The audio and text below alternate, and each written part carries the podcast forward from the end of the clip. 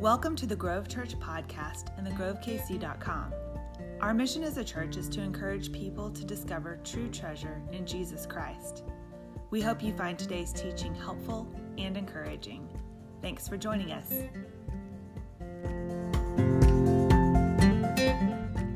Well, we are we are wrapping up this series called Close and Far today. We started the series, uh, and, and we, we started it, I was talking about movies from the eighties, right? That's just kind of where I tend to live. But uh, today's message is brought to you by the nineties, okay? So I'm going to mix it up a little bit. The nineties, a decade that very often does not get its due, okay? So, so today is brought to you by the nineties, and you will see that that has really very little to do with what we're talking about, uh, but it was a way for me to get into talking about what's really important.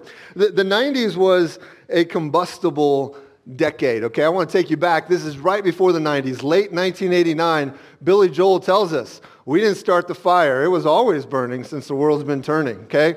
So, and from there began a theme that I think you see throughout the nineties. Again, this combustible decade. It was just a few short years later uh, that one of the greatest video games of all time, N B A Jam, came out. And if if that guy got, got to uh, making shots, then suddenly he became unstoppable. In fact, he was on fire, right, is what they would say in the game.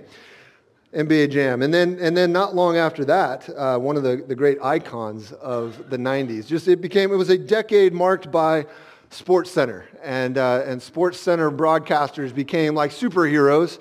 And so there you got Dan Patrick, his trademark catchphrase saying, "Dare I say, en fuego," in talking about some highlight, something that had happened. Okay. There's a lot of references to fire in the nineties, and, and that's just getting started there. But I, I want where this, this actually takes a meaningful, I hope, turn, uh, is that uh, it was in the nineties, again, when I became a Christ follower, and it was in the nineties where I would hear, as I began to walk with the Lord and learn what that was all about, I'd hear people refer to being on fire for the Lord. And it became this thing that, well, I want to be on fire for the Lord. And you'd see people, and they say, oh, he's so on fire for the Lord. Oh, she's on fire for the Lord. And, and so you have sentiments like, like ones you see here. Right? One person on fire for God can change the world. It sounds awesome, right? One person on fire for God. In fact, there's this famous quote that was often attributed to John Wesley. He, he didn't really say it, or at least there's no proof that he ever said it. Uh, light yourself on fire with passion, and people will come from miles to watch you burn. So this kind of sentiment developed. And maybe it, it existed before that. Again, I've got a, a short history, right? So I can only go back as far as the nineties. But may, maybe those kinds of sentiments existed before. But it, it was a time when this idea of being on fire for the Lord, and especially if you're going to talk about mission like we've been doing the last few weeks, this idea of mission and being on fire, they seem to go hand in hand. And, and so we're going to explain a little bit more about what it means, what, what we should mean, or what we're really trying to get at with this idea of, of being on fire. I'll explain more in a later, but I, I want to first review. So if, if you will, you can turn, if you've got it, uh, if you've got a Bible, you can turn Matthew twenty-eight. If not, the one in front of you is a gift to you if you'd like to have it, or you can just use it while you're here. Matthew twenty-eight, sixteen to twenty, page nine hundred in that Bible in front of you. And we're going to turn there, and we're going to look again, as we did last week, at the, the specific verses known as the Great Commission. We started in verse sixteen. We said, hey, there's, there's some things going on here that are really important for us understanding what Jesus actually says uh, at this point. But I want to just go back to verse eighteen. Jesus came near and said to them, All authority, all authority has been given to me in heaven and on earth. Go, therefore, and make disciples of all nations, baptizing them in the name of the Father and of the Son and of the Holy Spirit, teaching them to observe everything I've commanded you. You know, we'll stop there, and you know there's a little bit more there, but I want to stop right there. Okay, that, that is what we looked at last week, what we call the Great Commission. What we said last week is that the Great Commission, to understand it rightly, understand what Jesus is saying when he says, all authority has been given to me on heaven and earth. The Great Commission is the king's edict. He is the king. And it's his edict to create a culture, a kind of, of life together, a culture made up of disciples. And a disciple is someone who declares a new story, understands that there is a big story of which all our other stories are derived. Declare a new story, depict a new allegiance. Baptism is about dis- de- depicting, showing that our allegiance has shifted. We can, we can be Americans, that's great. We can be Chiefs fans and part of Chiefs kingdom, that's fine. But when we say I'm a disciple of Jesus, what we're saying is I have a new allegiance. My ultimate allegiance is to the King of not just a country, not just of a specific domain on, on earth, but the one who has authority in heaven and on earth, all the universe. So we depict a new allegiance and we demonstrate a new way of living. This is really about a, a whole life that is oriented around our King and what he says is good. And the beauty is, is what he says is good is in fact good. It's not just good in us, it's, it's good for us. And so what we see then is, is that we have this mission, and what we understand is, as local churches, that we have a part to play in this happening. This isn't a, a solo effort, that local churches, they do this together. So the way we talk about this Great Commission here at the Grove, just, just the way our, our verbiage, okay, is that we, our mission, like I kind of mentioned in a different way earlier, is that we encourage people, we want to encourage people to discover true treasure in Jesus. That's our mission, encouraging people to discover true treasure in Jesus. It's all those things I just said. Those are people who become disciples who are declaring a new story because they know that that, that real, it is the real story. They depict a new allegiance, and they, they demonstrate a whole new way of living because they know that that's where true treasure is found. That's where real value exists. All going back to the King.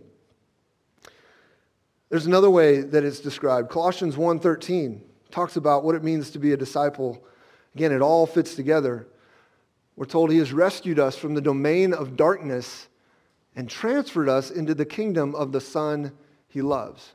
That's, that's again, what we're saying. It's just another way. We have been transferred. We've been saved, rescued. We're in the domain of darkness, the kingdom of darkness, and we are rescued and brought into the kingdom of the Son, of the true King.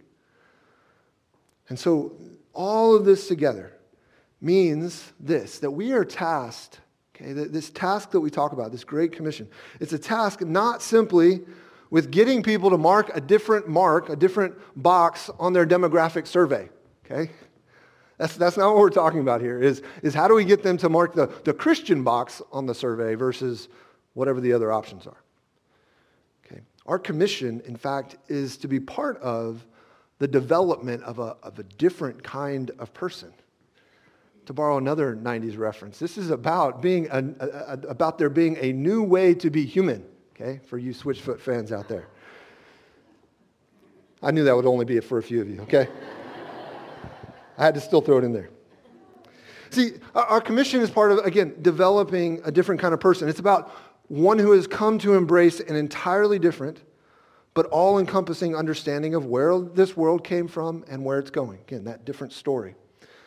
It's one whose embrace of that story has resulted in believing loyalty to Jesus as the King.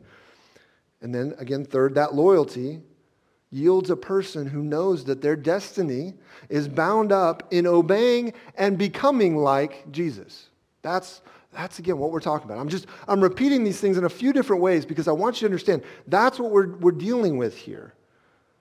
Because sometimes we hear commission, Great Commission, our minds go to like one little sliver of that. Pick your sliver, whichever one you like best. But this is a big, big thing. And this is what God wants to do in us, but it's also, it's a commission, right? He's given us authority because it's also what God wants to do through us. That, this is the task, a whole new kind of person, a whole new kind of culture, a new way of living. Can I just stop there and, and can we acknowledge? Like, that's a lot. That's heavy, okay? Like, there, there's a lot to that. And if, if you, if this whole talk, everything I'm talking about is like brand new to you, you didn't know we talked about stuff like this in church, then that's fine. But, it, but if you've been around a little bit and you've had these conversations about the Great Commission and mission and all these things, then you know there, there's those times where, man, this feels, this weighs heavily. And I think then we know this, we know the heaviness, and so we try to find images. like being on fire, to help us, help stir us beyond the inertia that keeps us stuck in neutral. Because it's this big thing, but it weighs us down, and we get kind of just stuck going, yeah, I mean, that, that sounds great, but how am I going to how am I going to do it? How am I going to get out of here and, and go and, and be a part of all the things that God seems to want me to do? And so we, we see people and we, we use these images. I'm on, he's on fire. She's on fire. I want to be on fire. And, and we want to get fired up and, you know, start like banging our heads against each other, even though we don't have helmets. You know, that's not a good idea. Fortunately, okay, fortunately, Jesus knows this too, which is why he didn't stop where I did in reading Matthew twenty-eight twenty. Okay, so let's read the rest. He says, "Go, therefore, do all that, teaching them to observe everything I've commanded you, and remember." In other words, don't lose this. This is what you need as you're going to go. Remember, I am with you always to the end of the age. Why does Jesus close his commission with this reminder? And what, it, what does it have to do with being en fuego? We said week one that worship is the fuel for mission. But fuel needs a spark for combustion. Fuel can sit there. It can just be fuel and just, just sit there. But you got to have a spark for combustion. And so I want us to understand the spark of mission is not the zeal that we muster, but the presence and power that Jesus provides. Okay? That, that's, that's where we got to start here, or finish here, as we're talking about this, right? It's, it's not the zeal that we muster, but the presence and power that Jesus provides. So, so here's big idea. The commission can only be accomplished because the one who gave it gave us himself. The only way this makes any sense, the only way there's any chance of us having anything to do with all that Jesus has been talking about here and, and really all that he was all about is to understand that we can only accomplish it because he gave us himself. And that's nothing new. God's been saying this about himself and about his relationship with his people for centuries, for, for millennia. Isaiah sixty-four four, he says, "From ancient times, no one has heard, no one has listened to, no eye has seen any God except you, who acts on behalf of the one who waits for him." See, there's this, this radical dependence that has always been a part of God and his people. He creates us to live in dependence upon him. And the Great Commission is no difference. And so if we're talking about being disciples, a, a disciple knows that wherever G- King Jesus commands, he also provides. This isn't the case with every king. Right? Ma- many kings, and I know we don't live in a, a monarchy, but we know enough, right? You read King Arthur, that kind of stuff. But many kings simply make demands. I mean, they're just, or, or you can even relate them to just any boss, right? Hey, here's the demand, go make it happen. And there's not something wrong with that per se. You have authority, you tell somebody to do something, you go do it. That's a certain kind of authority, that's really good. But but that's often just our experience. Well, it's just a king who makes demands. But see, the difference with Jesus is he's the king who makes demands and then makes it possible for them to be met. And he says, he says, I'm with you. Like, I want you to go do this, but remember, I'm with you. And, and when? Always, to the end of the age. He, he says, I've been given all authority, and I want you to then teach everything, all the things that I've commanded you, and I'm going to be with you all the time. It's a lot of alls. He's got this. He, he's, he wants us to know he's got us covered as we set out to obey him. And this is, again, we were thinking about this. We'll go another nineties reference, right? Sometimes we think about God's help like angels in the outfield, right?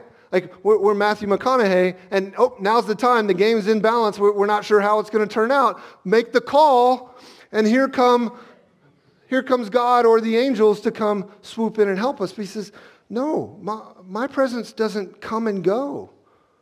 I am with you always to the end of the age.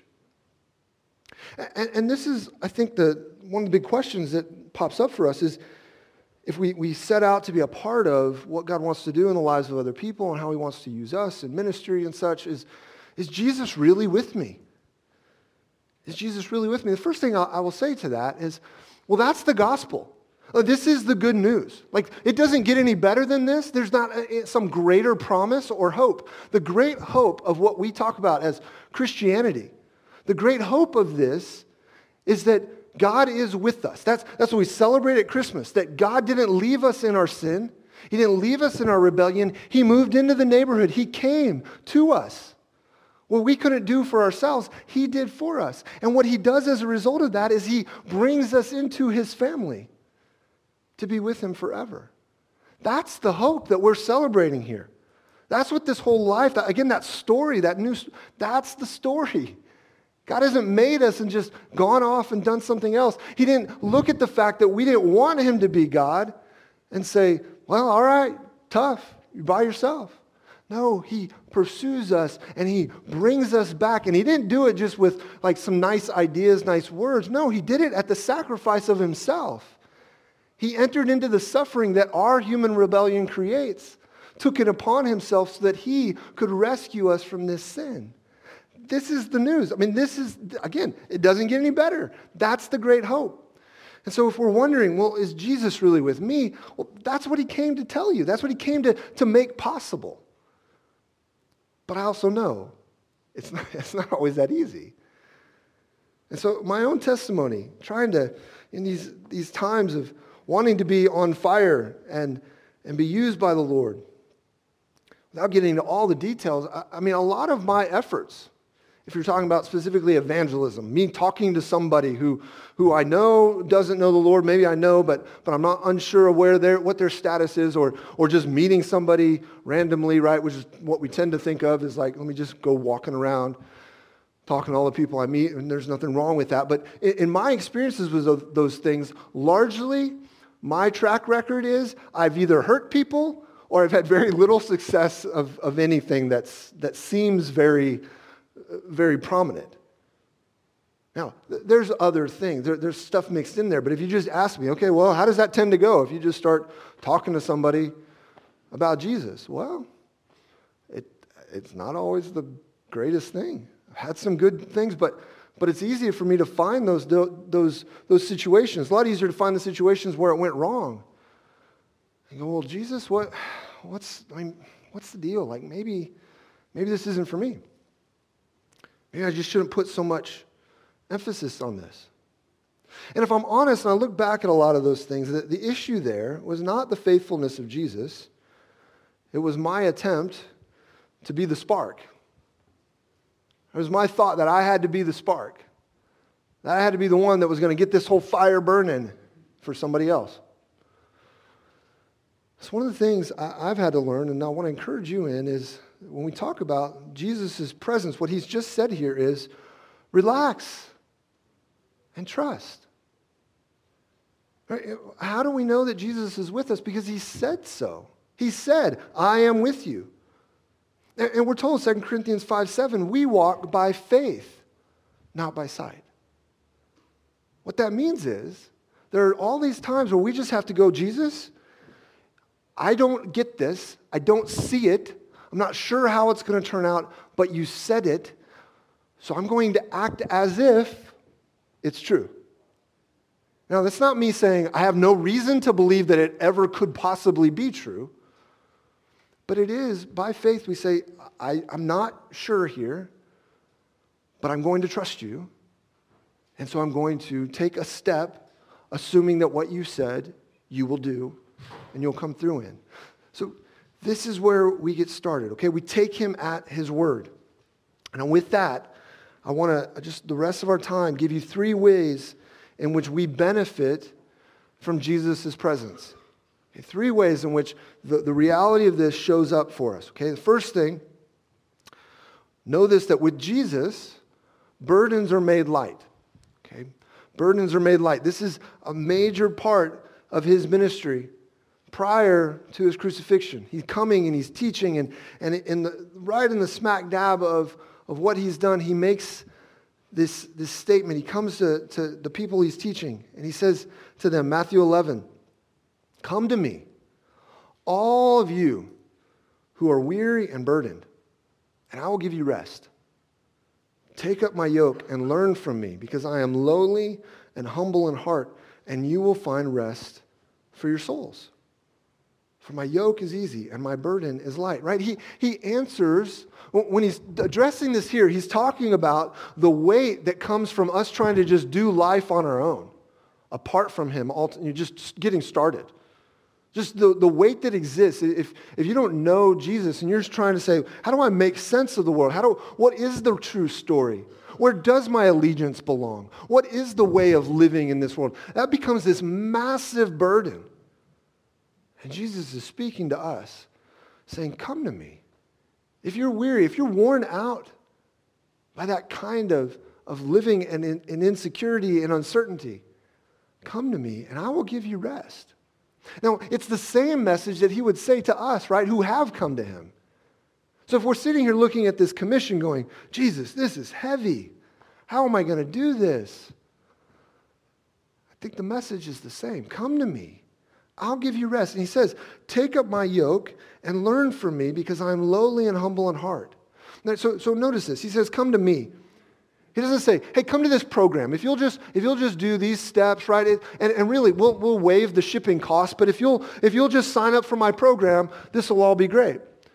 He says, come to me, right? Not this, this religion per se, but come to me. Come, come trust me, walk with me. Take up my yoke. And here's where it gets funky, because it's rest that involves strapping on a yoke. And I know that not many people here, you're going to go home today and go, you know, strap up the yoke, you know, the, the oxen with some yoke and go plow the fields. I know that's probably not going to be most of our experience today. There may be somebody here who's still doing that. That's fine. There's plenty of people who do do that. I'm just not necessarily right near Gladstone, okay? But we know, we know that, that strapping on a yoke, like that in, sounds like work. Like that's, there's work involved with that. We're, we're talking, he, he's making the comparison. Hey, like, let's put this yoke on and, and let's do some work.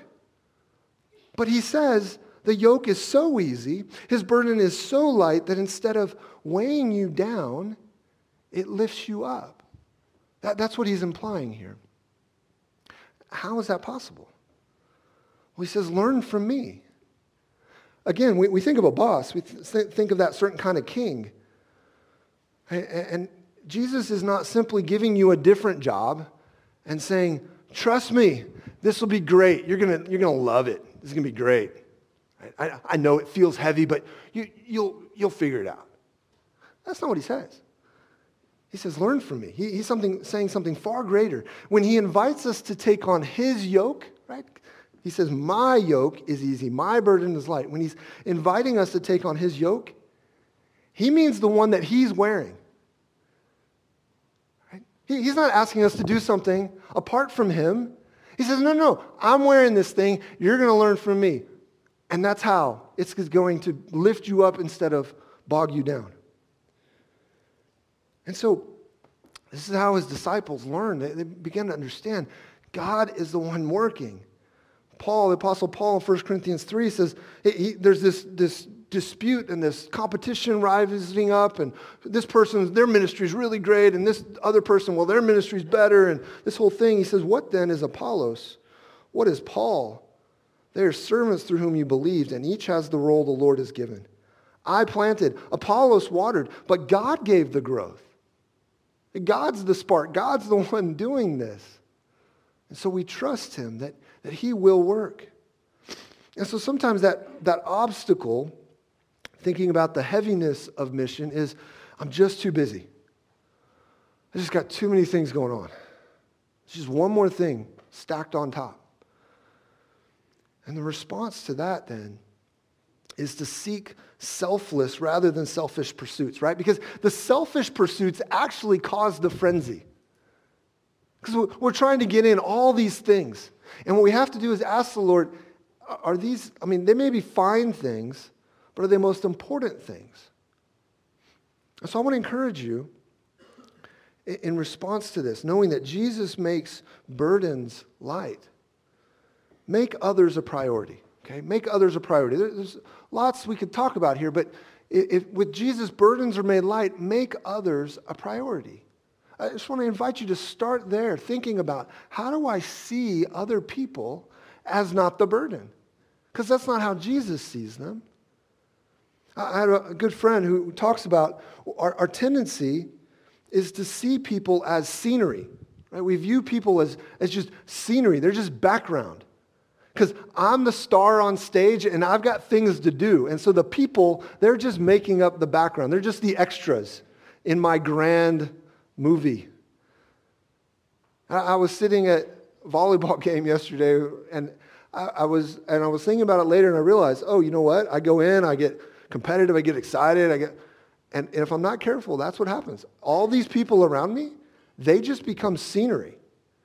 I'm not thinking about the people around. I'm not thinking about how I can engage people, how I can talk to people, how I can be friendly. And again, I'm not talking here about being, you know, extroverted versus introverted, all those things. I'm not saying make others priorities. So you got to go meet thirty people, you know, in the next five minutes. That's not what we're getting at. It's an attitude. It's an approach that says, I'm willing to see other people as the priority. Ears on, eyes up. People, not scenery. Okay? Here's the second thing to know about Jesus' presence is that with the Spirit, weakness is made strong. With the Holy Spirit, weakness is made strong. I want you to hear the, the, the Great Commission part two, okay? Acts chapter one, verse four. This is after probably what had taken place, it's after what had taken place there in Matthew twenty-eight. It says, while he was with them, talking about Jesus, he commanded them not to leave Jerusalem, but to wait for the Father's promise, which, he said, you've heard me speak about. For John baptized with water, but you will be baptized with the Holy Spirit in a few days. So when they had come together, they asked him, Lord, are you restoring the kingdom to Israel at this time? Like they thought this was going to mean all kinds of like, right now, we're going to we're gonna be the dudes in charge. And he said to them, it's not for you to know times or periods that the Father has set by his own authority, but you will receive power when the Holy Spirit has come on you, and you will be my witnesses in Jerusalem, in all Judea and Samaria, and to the ends of the earth. How, how does Jesus leave us with himself? He, he leaves us with himself through his Holy Spirit. He'd been talking about this. Look, I'm going to go away, he says in John, but it's going to be good for you. Like, Jesus, how can this be good for us? You got to be thinking now. You, you said you're with us always. How is this going to work? He says, I'm going to send God to you, but differently. God, the Holy Spirit, will be with you. And when that happens, weakness is made strong. See, that's the other uh, another obstacle. We often think, mission, it's just, it's too hard. I'm not gifted enough. I'm not extroverted enough. I'm not eloquent enough. I don't have the right words. I don't have the right insights. I don't, I just don't respond quite right enough. We've got all those obstacles, and I resemble those remarks, okay? Like, all those things. Go back to the nineties, okay, another one. This nobody will know, maybe, I don't think, okay? But a, a, somebody, a singer that I knew of back then when I was in college, he wrote a song called Up to Me. Here's the line. He said, someone ought to tell them about Jesus, but that's just not my gift. So you probably shouldn't leave that up to me. Now, he, he was not saying that like, seriously. He was saying that, but that's the thought that pops to mind. Yeah, yeah, I want people to know this great new story, to, to have a different allegiance. I want them to whole, know this great new way of living. But it's not, I, it's just not my thing. So Jesus probably shouldn't leave that up to me. But Jesus' plan, even before we knew there was a commission and could balk, was to give us himself. And here are the early returns. Okay, I want you to see the early results. Acts four thirteen. The mission is going. I mean, like, it's happening, just as Jesus says it, said it would in Acts one. And so people are getting uncomfortable who don't like to see what's happening here. And, and they call Peter and John into this trial of sorts. And it says that the, the leaders, when they observed the boldness of Peter and John and realized that they were uneducated and untrained men, they were amazed and what? Recognized that they had been with Jesus. See, the, the presence of Jesus in their lives is what transformed these guys. They're untrained. They're uneducated. They're not supposed to be able to stand against the, the powers that be. The religious powers that be, and explain themselves the way these guys were. But they had been with Jesus, and Jesus was transforming them, and his presence, it, it was real. And so we see it even later then. This Apostle Paul, he says in Second Corinthians twelve, I take pleasure in weaknesses, insults, hardships, persecutions, difficulties for the sake of Christ. Why? Because when I'm weak, then I'm strong. He he just begun to learn. He's like, look, I've been through it all. I mean, Paul was through the ringer. He says, I've gone through all this stuff, but what I keep figuring out, what I keep learning is when it seems like there's no way I should be here, I should be doing this thing, God's strong. His presence is faithful, and he helps me. This, this just became their experience. So I want to encourage you then, persist in prayer. Persist in prayer. We rely on God the Spirit through prayer. So I've been encouraging, I mean, just one idea here, right? To be praying for Bob. I encourage you again, pray for Bob. Pray for a burden, for the loss. That goes back to making people a priority. Pray for opportunities to talk about your faith. And pray for boldness to actually proclaim Christ. Not just talk in vague generalities, but to really talk about Jesus. Last obstacle, last, last point about the presence of Jesus. Oftentimes the obstacle is, well, I just, I, I want to do this. I, I, I'm trying. I just don't have the opportunities. I just don't have the opportunities. And so I want to just remind you here, with the body of Christ, gifts are shared. With the body of Christ, gifts are shared. First Corinthians twelve, we're told, just as the body is one and has many parts, and all the parts of that body, though many, are one body, so also is Christ. For we were all baptized by one Spirit into one body. Anyway, we'll stop there. I was just going to read verse twelve. It also tells us in Romans twelve, for by the grace given in, to me, I tell everyone among you not to think of himself more highly than he should think. Instead, think sensibly, as God has distributed a measure of faith to each one. Now, as we have many parts in one body, and all the parts do not have the same function. All the parts do not have the same function. In the same way, we who are many are one body in Christ and individually members of one another. Very often, we hear mission, we hear, yeah, I want to be a part of that. And if we're not careful, we become like Atlas, and the weight of the world is now on our shoulders to get that commission done. And we think, uh, it's me. I've got to have it all. I've got to do it all. But this isn't how Jesus set it up. When he, he told us that he would be with us, part of how we, we know his presence, part of how he wants us to experience his presence, is because he's left us each other. We are the body of Christ. And, and that doesn't mean, well, you know, they're really good at talking. I never have to say anything about my faith. That, no. But as the mission gets done, as we as we engage in this, what this often means is, you know, some of you, you meet, like, you just walk down the street and people just start talking to you. Like, you have so many people that you're you're you know and are making connections with, you don't know what to do with them. And others of you, you you you don't that doesn't happen. but but if you were able to sit down with somebody, man, you're so warm, so tuned into people's, like, what's going on in their lives. Like, if you just could meet somebody who didn't yet know the Lord or was wrestling with things, they would be so blessed because they would hear from you. They would see somebody who cares. And it doesn't mean that that person walking down the street with all the people flocking to them doesn't care. It just means we're just different. And we need each other. We need what each other can bring to the table. And so I just encourage you here, when we talk about mission, team up. Okay? Team up. Don't go at it alone. Part of the way we team up, part of the way we help each other is I'm going to do a workshop that I've been talking about next Monday, February sixth. That's a place where you can come and get some help from somebody else in learning some things. That's part of how we team up. But I also encourage you here when it comes to teaming up, if you say, you know what, I would love to talk to somebody who is not a Christian about what it means to know Jesus, and I'd love to have that conversation. I say, okay, that's great. If you don't know somebody yet, that's fine. But how many of those conversations are you having with the people who do need, know Jesus in your life? See, there's this tendency within the body of Christ for us to edit Jesus out of our conversations, okay? So I, I want to just, I want to tell you a, a quick story. This comes from a book called Spiritual Disciplines for the Christian Life. Donald Whitney, he writes this story, and I'm not sure, this is one of those stories, sometimes evangelism stories, they just like get passed around like for decades and stuff. You're like, I don't know where this story actually started, but it's a good story, illustrates the point.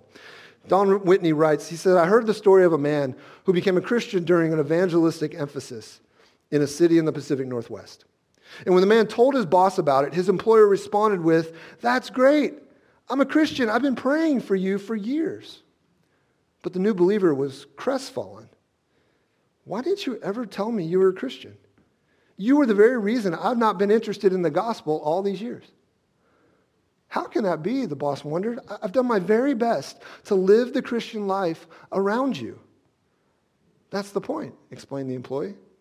You lived such a model life without telling me it was Christ who made the difference. I convinced myself that if you could live such a good and happy life without Christ, then I could too. I, I, there, there's this balance, right? Like, sometimes we think, oh, I need to now, if I'm going to talk about my faith, that means that, you know, every time something happens, I've got to find just that punchy segue that brings it up. Oh, you know, you know, Mahomes' ankle is hurt. You know whose ankle really hurt? Jesus when he was on the cross, right? I mean,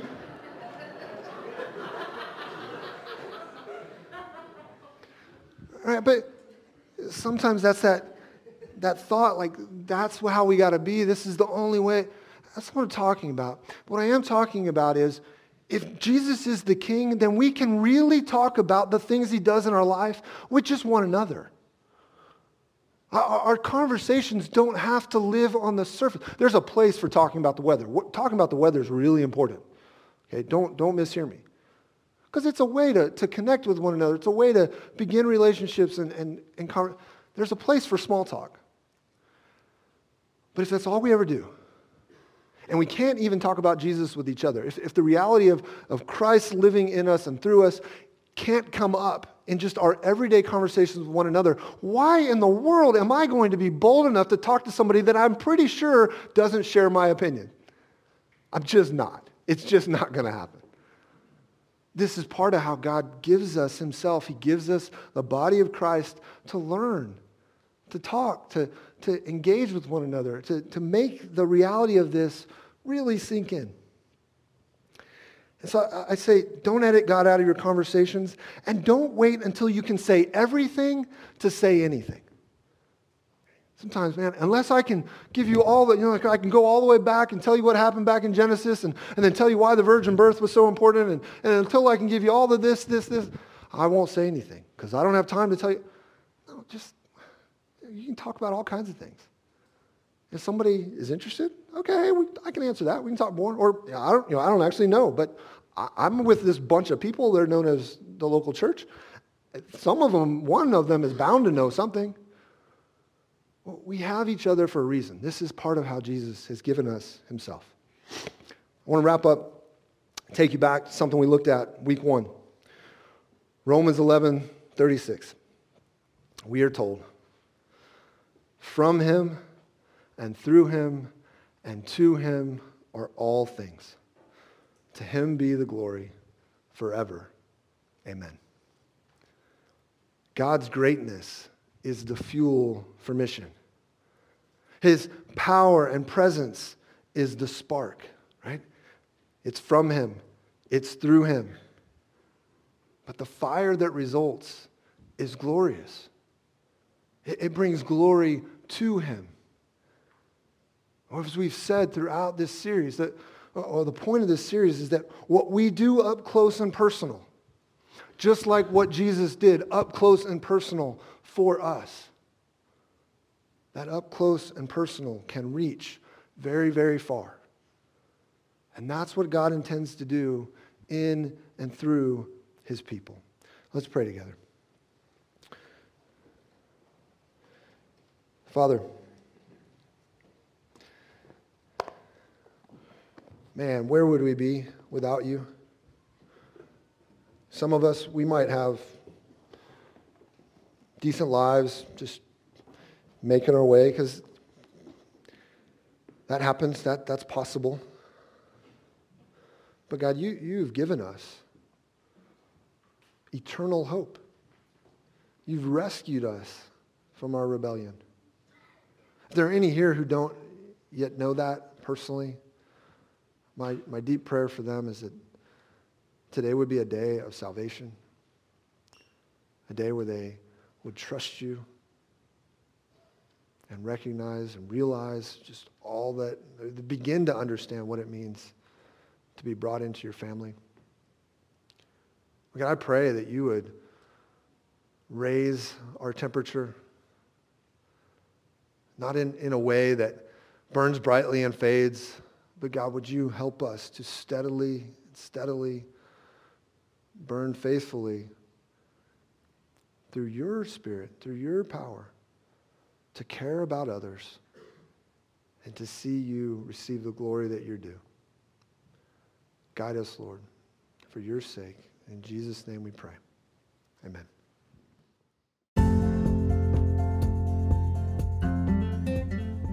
Thank you again for joining us today.